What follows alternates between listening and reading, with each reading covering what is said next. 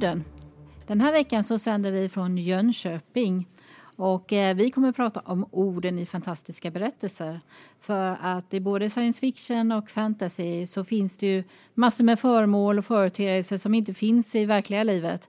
Och det måste ju ha namn och ord och beskrivningar. Och hur löser man det på ett bra sätt så att vi som läsare gillar det och eh, det blir förståeligt. Idag så är vi två stycken här och eh, den första är Carl-Johan Norén, gammal SF-räv och SF-läsare. Och jag heter Eva Holmqvist och är science fiction och fantasyförfattare och även en stor läsare av både fantasy och science fiction. Välkomna. Välkomna hit. Eh, som läsare då så eh, stöter man ju oftast på det där att man eh, möter okända företeelser när man läser science fiction och fantasy. Och eh, vad tycker du om just det där när du möts av ord och företeelser som du inte känner igen? Är det någonting som du tycker är kul och vad krävs egentligen för att du ändå ska hänga med i berättelsen? Nu har jag ju läst SF och fantasy så länge och regelbundet i över 30 år. Så alltså alla, läs, alla skrivgenrer och skrivtraditioner har ju sina egna små mm, sätt att hantera det här. Och man skulle se in, in som, man skulle se inte bara in som författare i en tradition utan även som läsare i en tradition. Mm. Så jag är liksom van vid att ta upp saker, vet att jag kommer inte förstå det här riktigt än men jag kommer att förstå det här senare. Där mm. ordet här är nytt. Det kanske inte förklaras just nu men det kommer senare. Eller så får jag pussla ihop till senare. Mm. Som en del i läsprocessen. Så, och det är en av utmaningarna att komma till science fiction som ny och vuxen läsare. Som inte jag har. Jag har ju inte den, det synsättet alls. Mm. Så för min del så eh, förväntar mig oftast att det ska finnas någonting nytt. Några nya företeelser, nya koncept, nya bekantskaper som jag behöver lära känna under mm. bokens gång. Ja, på sätt och vis så kan jag säga det att det är ju en av charmen med eh, båda genrerna egentligen. Just det där att du stöter på någonting nytt, att du får använda hjärnan och tänka ut hur det skulle fungera. Eh, och jag möter eh, ibland eh, läsare som väldigt gärna vill ha allting förklarat för sig i början. Och det är då det blir de här riktigt mastodontbeskrivningarna i början. Och det finns ju en del science fiction-verk som faktiskt eh, gör så. Själv föredrar ju när det är mera utspritt. Du vet, ja. precis som du pratade om, just det där att man får pussla ihop det lite grann och sen successivt bygga sig en uppfattning om hur världen egentligen ser ut och hur allting fungerar. Det finns en anledning till att eh, frasen As you know Bob eller Tell me more professor mm. eh, har blivit nästan uttjatade inom bland SF-läsare eftersom det är liksom så pass vanliga begrepp och grepp som har använts av författare väldigt, väldigt länge. Mm. Och eh, ibland behövs de ju. Men eh, för min del så känns de ofta, som läsare känns de ofta som ett sorts fattigdomsbevis. Jag, inte, mm. jag vågar inte lita på mig själv som författare och på, på dig som läsare att kunna ta det här i, i små doser, att kunna pussla ihop bitarna allt eftersom. Mm. Nej, för det är ju också det här, eh, det finns ju ett, eh, ett grepp där du har en helt okänd person som kommer in ny i världen och som på så vis då får allting förklarat för sig. Mm. Och jag är lite trött på det greppet faktiskt för det känns väldigt uttjatat. Ja. Det finns en fantastisk analys, jag har med mig den boken, den ligger i ryggsäcken men jag plockar inte fram den. Farah Mendelssohns Rhetorics of Fantasy mm. där hon studerat retoriken, fyra olika retoriska berättargrepp mm. i fantasyromaner. Och det som du nämner där, det var vad hon kallar för en portal quest. Mm. Man går in i en värld som nybliven får allting förklarat till sig. Man är liksom en utanförstående betraktare hela tiden och han, hon tar upp både Narnia som ett som klassiskt exempel. Hon tar även upp eh, Sagan om ringen med hoberna som liksom kommer ut den här stora världen mm. från Fylke. Det finns ju egentligen också även i science fiction. Ja. Du har ju bland annat Äventyr på rymdstationen och den där typen av böcker där du kommer som ny oerfaren in i en ny värld. Ja, det är ju ändå lite, ofta, ibland lite annorlunda. Eh, och hon kontrasterar det med de som kallades för, hon kallar för den immersiva, the immersive fantasy. Eh, där betraktaren allt, liksom direkt är en del av världen. Mm. Och vi ser och vi behöver tolka betraktaren mer än, vi får inget, inte värde förklarad för oss. Mm. Och hon konstaterar att Any sufficiently immersive fantasy is indistinguishable from science fiction. Så det, det, hon ser eh, två olika retoriska vågpunkter där egentligen. Mm. Eh, där tror jag ju att det finns fler retoriska för du har ju eh, Dels har du ju en del science fiction där du verkligen är inne i världen. Alltså du får ingenting förklara för dig. För jag menar, är du en person som lever i en värld så funderar du inte på hur dörren fungerar eller hur kommunikationsanläggningen fungerar. Du bara använder det liksom. Ja. Och då får du ju som läsare förstå världen baserat på hur karaktären använder olika föremål Precis. och förstå deras funktioner och vad det är för någonting baserat på det egentligen då. Eh, men det används i ganska många just det där med att eh, du har någon som kommer in ganska ny och även om det inte är huvudpersonen så finns det någon där som de ska förklara för. Det är någon som kommer från någon eh, planet långt bort ifrån eller något liknande. Eh, så du mm, har det där förklara-greppet i många böcker. Ja, samtidigt är det ändå en, liksom en förskjutning lite grann åt att liksom ha en ny till den här okunniga personen om världen. Mm. Hon tog upp två andra, jag kan, nu är jag inne på den boken, så hon tog upp två andra eh, exempel på retoriken där. Den tredje var intrusion fantasy. Mm. Där man har, man har världen är känd. Mm. Men det kommer in någonting okänt i den. Mm, mer och, typ urban fantasy? Ja, urban fantasy är ett, ett typexempel men det finns ju andra finns mm. Exempel eh, också. Nu kommer jag inte på några, några på rak arm, arm här egentligen men eh, Emma Bulls War for the Oaks är en fantastisk eh, intrusion fantasy. Och det, finns, det finns en del också som är skrivna i, i en ren sekundärvärld. Mm de mest intressanta är väl den de har en sekundärvärld och sen har vi en intrusion från våran värld. Mm, de blir rätt spännande. Eh, och sen den sista som hon kallar för den liminala fantasin som där liksom man löser upp gränserna mellan världen, vad som är känt och okänt väldigt mycket. Som är, och hon pratar om sånt teoretiskt intressant men också väldigt svårt att analysera. Mm.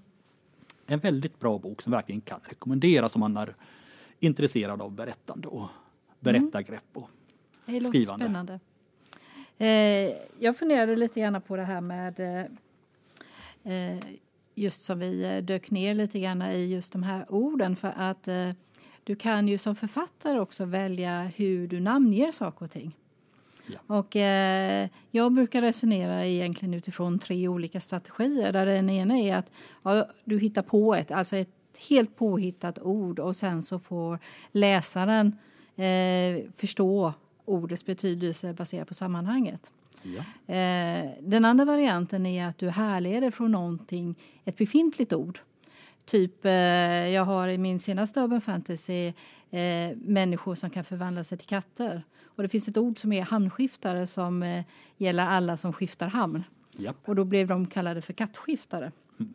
Det är typiskt sånt där du liksom, eh, du tar någonting känt och sen så gör du en twist på det. Ja. Likadant eh, i en annan bok jag har så eh, finns det en sport mm. som kallas för lokalera. och den liknar or orientering och det kommer ju naturligtvis från lokalisera då. Ja. Så att det finns en koppling. Den tredje varianten är egentligen att du namnger det utifrån vad den gör. Ja. Typ eh, syre vattenåtervinnaren eller något liknande. Alltså att du namnger den egentligen efter funktionen. Ja. Och det är ju ett namngivningssätt som vi har även i vardagen. Ja. Det, fast det där med att hitta på nya namn. Eh, det kommer ju, alltså det är samma sak med, som, namn, som med namn på personer. Mm. Eh, fast egentligen på sätt och vis är nästan ännu svårare för det används i språket. Ska användas naturligt i språket av personerna i mm. boken. Precis, så det blir och, lite eh, Och där är det eh, jättesvårt. Ibland så fungerar det. Vi, vi kan ta ett eh, exempel. Det är ju David Webers Honor Arrington, Honor Arrington böcker. Eh, där de har en teknik som kallas för impellers. Det är en sorts gravitationsdrift egentligen till rymdskepp. Mm. Och eh, det säger ju liksom vad det gör. Vi för ger skeppet en impuls och så åker det framåt. Mm. Så liksom, och det, det, det används ganska flitigt och det känns som ett vettigt ord för det begreppet. Mm. Och sen så pratar de eh, ibland om the rotary air impeller. Och då menar de naturligtvis en fläkt. Mm. Och då blir jag plötsligt väldigt konfunderad för de har tagit en väldigt enkel företeelse här och gett ett nytt tillkrånglat namn och eh, impeller där har ju ingenting med själva framdrivningsprincipen att göra. Mm. För de används för helt olika saker. Så varför inte kalla det en fläkt då? Mm. Så det är eh, det är väl ett av mina skräckexempel. Man har liksom hittat på någonting nytt bara för att det ska vara nytt. Mm. Och då, är det, då börjar man närma sig på hal is egentligen. Ibland kan det vara nödvändigt men eh, men då har du egentligen gett ett nytt namn åt en gammal företeelse. Ja. Och då får du bekymmer. Eh, för att då finns det liksom inget skäl för det nya namnet. Då blir du ju som läsare bara förvirrad. Ja, ibland finns det ju det. Det finns eh, författare som med vett vill ge sig in på det. Mm. Men eh, i det här fallet fanns det liksom ingen anledning till att göra det. Nej, jag tror ju det att man, man får vara lite grann försiktig. Och det gör det närmast svårt att läsa och det ger inte en mer känsla för att det här är en utomjording i alla fall. Jo, så där med att skriva dialekt, fast nu kommer vi ju in på någonting helt annat där. Ja. Men det som att skriva dialekt, då måste man också verkligen veta varför gör jag det och behärska dialekten också. Precis, men jag har sett, eh, och nu kommer jag inte ihåg vilken författare det var. De hade, det var utspelades i alla fall ute i rymden och det var en utomjording som fanns i besättningen. Och det var bara en utomjording i hela mm. besättningen. Och just den utomjordingen pratade väldigt konstigt. Eh, och jag tror att det var lite gjorda tankar över det. Men jag tror att man skulle kunna göra motsvarande grej bara genom att göra någon enkel ändring i meningsbyggnad snarare än att ändra om precis allting. För det blev väldigt, eh, väldigt svårläst. Oh. Och eh, ett exempel där det fungerade var ju faktiskt Yoda. Mm. Det var tillräckligt likt för att du det var, det var liksom, det fanns, det, det var en det var liksom en ändring i, liksom i eh, subjekt-verbsordningen egentligen. Mm. Och, men det, det räckte för att, liksom att det ska vara fullt begripligt men samtidigt lite konstigt. Ja. Och där märks det nog att jag tror att det var Lee Brackett som skrev manuset, i alla fall första manusutkastet, mm. som var en fantastiskt duktig författare och en fantastiskt duktig dialogskrivare mm. som gjorde det här beslutet att han skulle prata på det viset. Mm. Men det krävs att man har ett väldigt bra språköra för att kunna göra det. Ja, och det, då kan vi dra tillbaka till det här med orden. För det gäller ju också att de orden stämmer överens med språkets sätt att konstruera olika typer av ord. Ja. Så att om du säger att det är ett verb till exempel du har, då måste det fungera som ett verb när du pratar. Annars så kommer du få problem i, eh, i den löpande texten. Ja. Eh, och där gäller det nog att ha lite språköra och se okej, okay, men vad är det för något som kommer funka i eh, om det nu är svenska eller engelska eller vilket språk man skriver på. Ja. Jo, och det är också intressant det här med hur det finns ju en del ord som har kommit från science fiction men och som har liksom tagits upp i allmänspråket. Mm. Det kanske mest berömda är väl robot eh, som var lånades in från tjeckiskan där det betyder slav av Karel Čapek när han skrev RUR, Robots universella robotar, mm. den där pjäsen. Och sen så har det då spridit sig till och blivit en, liksom en del i det globala språkbruket. Det finns i alla europeiska språk nästan det ordet. Mm. Där finns det exempel där ett ord har introducerats från science fiction och spridit sig. Ett annat exempel som är lite annorlunda det är ju Waldos. Mm. De här eh, styrarmar och mekanismer som man kan styra mekaniskt för att hantera farliga substanser. Och de namngavs ju av utvecklarna, utvecklarna i USA efter en eh, figur i en av Heinleins science fiction-noveller som heter mm. just Walder som konstruerade sådana här armar. Men han kallar dem inte för Walders. Den kom först senare. Mm.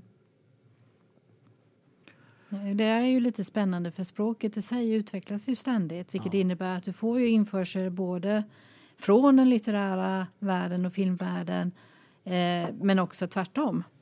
Och den där eh, synergin, synergin egentligen mellan de två världarna kan ju bli väldigt spännande. Ja. Sen finns det ju eh, de här eh, nyorden inom SF som inte har liksom slagit alls egentligen. Ansible, Ursula K. Le Guins ord för en, en eh, snabbare än ljusets kommunikation. Det har ju inte slagit alls egentligen i i den, inom övrig science fiction. Det är ingen annan som, det är som blivit så associerat till just Le Guins värld, så det är hennes ord. Mm. Och det tror jag delvis beror på att det är det är liksom ett helt nyskapat ord. Det är inte en sammansättning av två befintliga ord eller, en, eh, eller att man har utan någon mindre justering på ett befintligt ord, utan ett helt nytt ord. Mm. Där kan man ju också fundera på, jag menar hur eh, okej okay är det att använda någon annans ord? Eh, vi har ju en del sådana där begrepp som används i olika eh, Star Trek-universumet och så vidare. Ja, är det okej okay att använda det i en helt annan bok? Eller står det just för den världens funktion? Det är, det är faktiskt en ganska intressant upphovsrättslig fråga. Och, mm. eh, det här fallet med, jag vet inte ifall du var, var med och såg det, Axanar och eh, Star Trek-utgivarna. Axanar skulle Nej. göra någon form av Star Trek-fanfilm och samla in mycket, ganska mycket pengar för den. Mm. Men eh, sen var det väl, vad heter de nu, är det Paramount som gav ut eh, utgiven av Star Trek eh, stämde de i alla fall mm. för upphovsrättsintrång. Och då ingick klingonska språket i den. Mm. Men då finns det en fantastisk inlaga från eh, en professor i upphovsrätt som säger just att just språk och ord, mm. enskilda ord kan inte upphovsrättsskyddas. Och ett språk som helhet kan inte upphovsrättsskyddas. Och det, den här eh, inlagan är fantastisk läsning för han, istället för att plocka in små latinfraser för att visa att han är liksom juridiskt så mm. stoppar in fraser på klingonska. Okej. eh, så eh, med små fotnötter om vad de här klingonska fraserna betyder. Mm. Eh, så den är eh, det är en fantastisk eh, liten sak där. Så där är det att låna ett ord är en sak. Mm. Men ifall du tar tio ord från Star Trek-universat och inte från några andra ställen, då kanske man kan börja undra, då kanske du börjar klampa in där lite för mycket. Men du fattar att det är tagit tio stycken tillsammans. Ja, och sen är det ju hur väl sammanhanget eh, vill säga hänger ihop. Det är som jag läste en bok eh, som pratar om stjärnportar.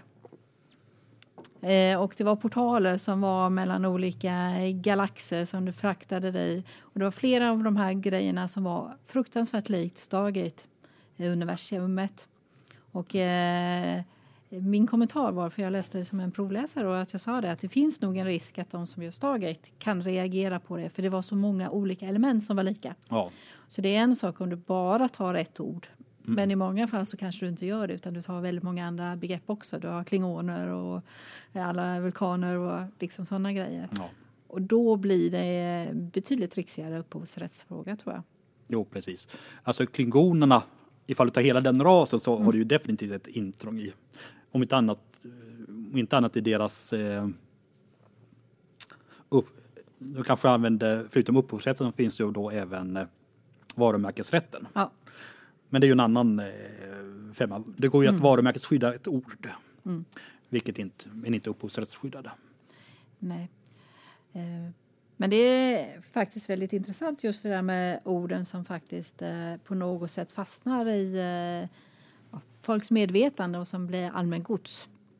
Och vad krävs egentligen för att de ska bli allmängods? Det viktigaste är väl att eh,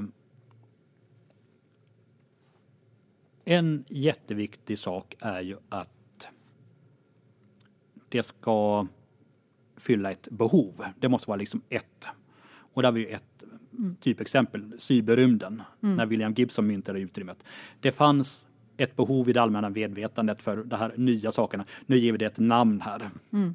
Eh, Michael Swanwick hade ett fantastiskt hedersgästtal på en Swecon 2.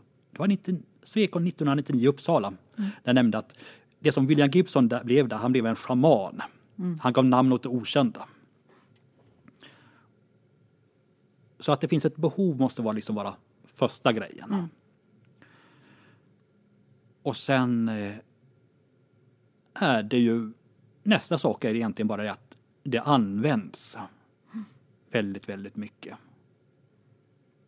I cyberrymden fall var det ju liksom andra journalister, eh, andra mm. personer som plockade upp det i väldigt hög grad. Det var inte så mycket andra författare.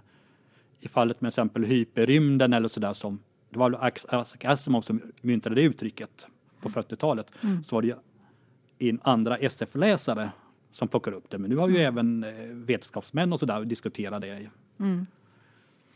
Ja, men det är alltså just det där behovet av ordet, det tror jag är en nyckelfråga precis som du säger. För att har du inte ett behov av att alltså benämna någonting, eh, då kommer ju inte bli ett allmänt eh, begrepp heller. Mm. För då är det ju bara i den enda lilla berättelsen som det ordet är relevant. Jo. Vilka fler ord? Jag hade skrivit upp några stycken ord eh, här som jag hade tänkt på. Det var cyberrymd, hyperrymd, det var Waldo och det var Ansible. Och jag har pratat om alla fyra här just nu. Ja.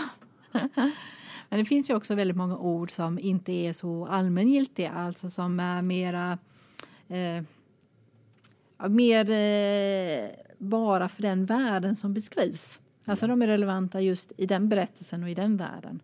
Och inte något som eh, egentligen har en potential för att bli ett allmängiltigt begrepp. De orden är ju också viktiga att de känns naturliga. Jo. Har du något eh, bra exempel på någon författare som du känner brukar lyckas väldigt bra med de där benämningarna? Kommer faktiskt inte på någonting just nu så här på rak arm tyvärr. Det kanske är ett tecken på att det är bra gjort, ja. att man inte kommer ihåg det efteråt. Ja, det blir så möjligen. naturligt. Ja. Och sen så är det ju eh, mängden nya ord, helt nya, är ju ganska få ändå. Så eh, man får liksom sätta sig ner och närläsa egentligen och hitta, upptäcka dem och hitta dem. Mm. Jag tror att eh, det är mer vanligt med ord i det lilla än ord i det stora om du förstår vad jag menar. Definitivt. Eh, enstaka föremål allt sånt där. Och, och det förekommer ju oftast där ja, till exempel namngivandet av rymdskepp till exempel. Mm. Eh, kan vara en sån ord. Men som man kanske inte minns så mycket efteråt för man det går in genom ena örat och ut genom andra egentligen. Oh. Sen är det ju i en del fall så är det ju ganska vanligt att man plockar upp gamla ord. Mm. Eh, det finns ju alla alla rymdskepp som man plockar upp ord från eh, gamla segelfartyg och eh, örlogsfartyg, alltså eh, gammal mm. Eh, sjönautisk terminologi och plockar bara upp de orden rakt upp utan att ja. göra några ändringar i dem. Precis, de får egentligen bara ett nytt begrepp. Brygga ja. är ju ett typiskt sånt ord. Ja. Eh, och egentligen väldigt mycket som har med rymdskeppen att göra är gjort precis på det viset man har tagit ifrån segelfartygsvärlden egentligen i mångt och mycket. Ja. Eh, och det är väl egentligen ett bra sätt att eh, återanvända ord för då blir det ju ganska naturligt och egentligen så tror jag vi gör det i vår vardag också. Alltså att om vi har haft något gammalt som används på ett visst sätt så använder vi liksom samma ord fast för den nya företeelsen. Ja. Och det, det, så man ju, det ser man ju även i, eh, ja, i övergången från segelfartyg till ångskepp och maskindrivna fartyg. Att man, mm de ord som passade in, de användes fortfarande och en del mm. ändrade betydelse. Mm. Precis. Och det är ju därför vi egentligen har i datorn till exempel så har du en liten eh, diskettbild som symboliserar att du sparar till exempel, vilket ju egentligen är helt oförståeligt för de flesta moderna barn idag. Oh. Men det är ju så här, alltså gamla företeelser hänger ju kvar väldigt mycket. Mm. Vad skulle du säga är ditt favorit eh, påhittade ord? Då? Det är en... Det är en knepig eh, fråga egentligen. Men eh,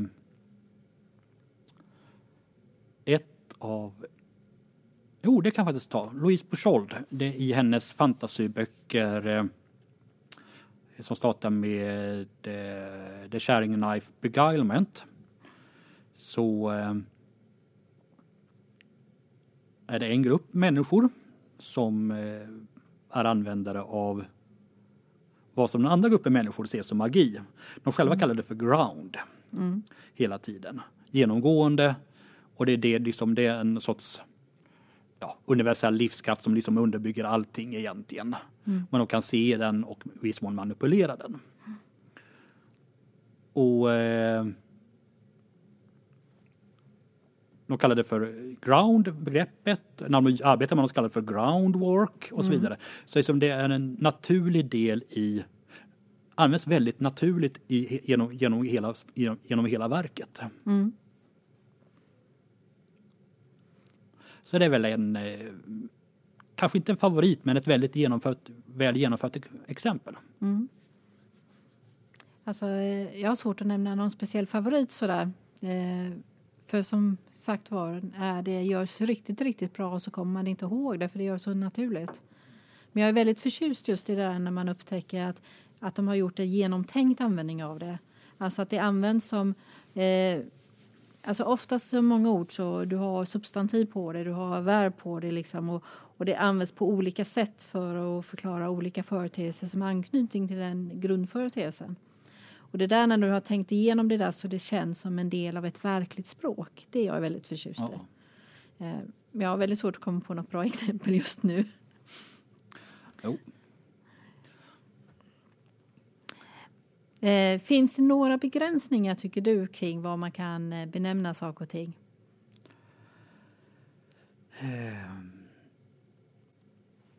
Ja, det finns det ju alltid egentligen. Men det, alltså, det handlar ju mycket om eh, att det ska fungera rent språkligt, längdmässigt.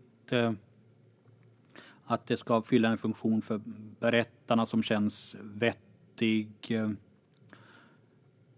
Att det ska vara kännas som ett rimligt uttryck helt enkelt. Det är väl där mm. de, eh, som sagt Router och Air Impeller är väl en, en av mina favorithatobjekt inom eh, det är begripligt men liksom, men varför? Ja. Känns helt onödigt. Ja. ja. Nej, eh, jag har svårt också om eh, om det inte finns någon anknytning till vad det är eh, överhuvudtaget, alltså det är helt påhittat.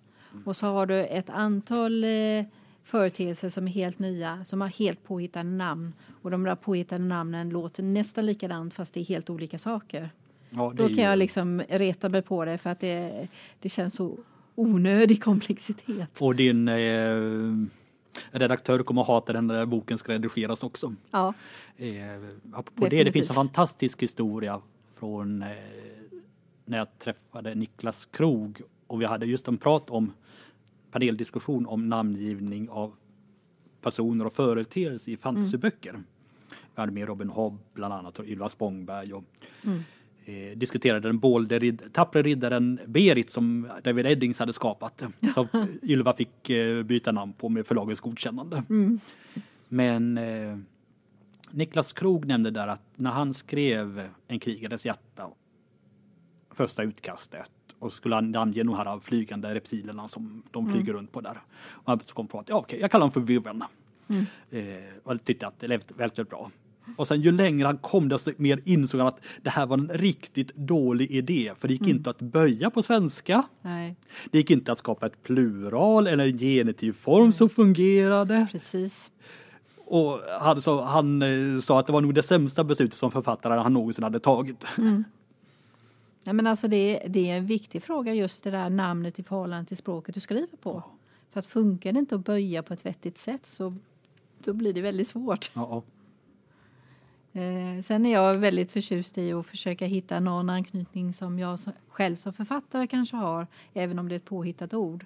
Eh, som jag har ett eh, folkslag som heter gallus. Och de påminner om tuppar. Okej. Första idén till hur deras utseende var kom från en liten tuppras som en väninna till mig har som, eh, ja, som är väldigt speciell. Då. Eh, och gallus är latin för rooster. Ah, Så då fanns det en anknytning samtidigt som det var ganska lätt att uttala. För det är också en sån där grej, alltså att du måste kunna läsa texten. precis. Och är det ett helt orimligt uttalsord så kan du inte läsa texten. Jo. Ja, vi börjar närma oss eh, slutet här nu egentligen. Precis. Eh, det var intressant att prata med dig Ja, detsamma. och hoppas att eh, även ni lyssnare tyckte att det var lite intressant. Och eh, ni får gärna höra av er om ni har idéer på era bästa favoritord eller era hatobjekt som Karl-Johan hade här. Ja. Ni ska tack för idag. Ja, och eh, synpunkter kan till exempel lämnas på vår eh, Facebook-sida. Det var heter Fandompodden. Och eh, där kommer vi lägga upp det här avsnittet också, ett meddelande om det. Så det går bra att kommentera. Och eh, ni får gärna ge tips om eh, saker som ni vill att vi andra ska orda om. Antingen vi eller våra kollegor i resten av landet. Tack ska ni ha. Vi Hej då. Hej. Hej då!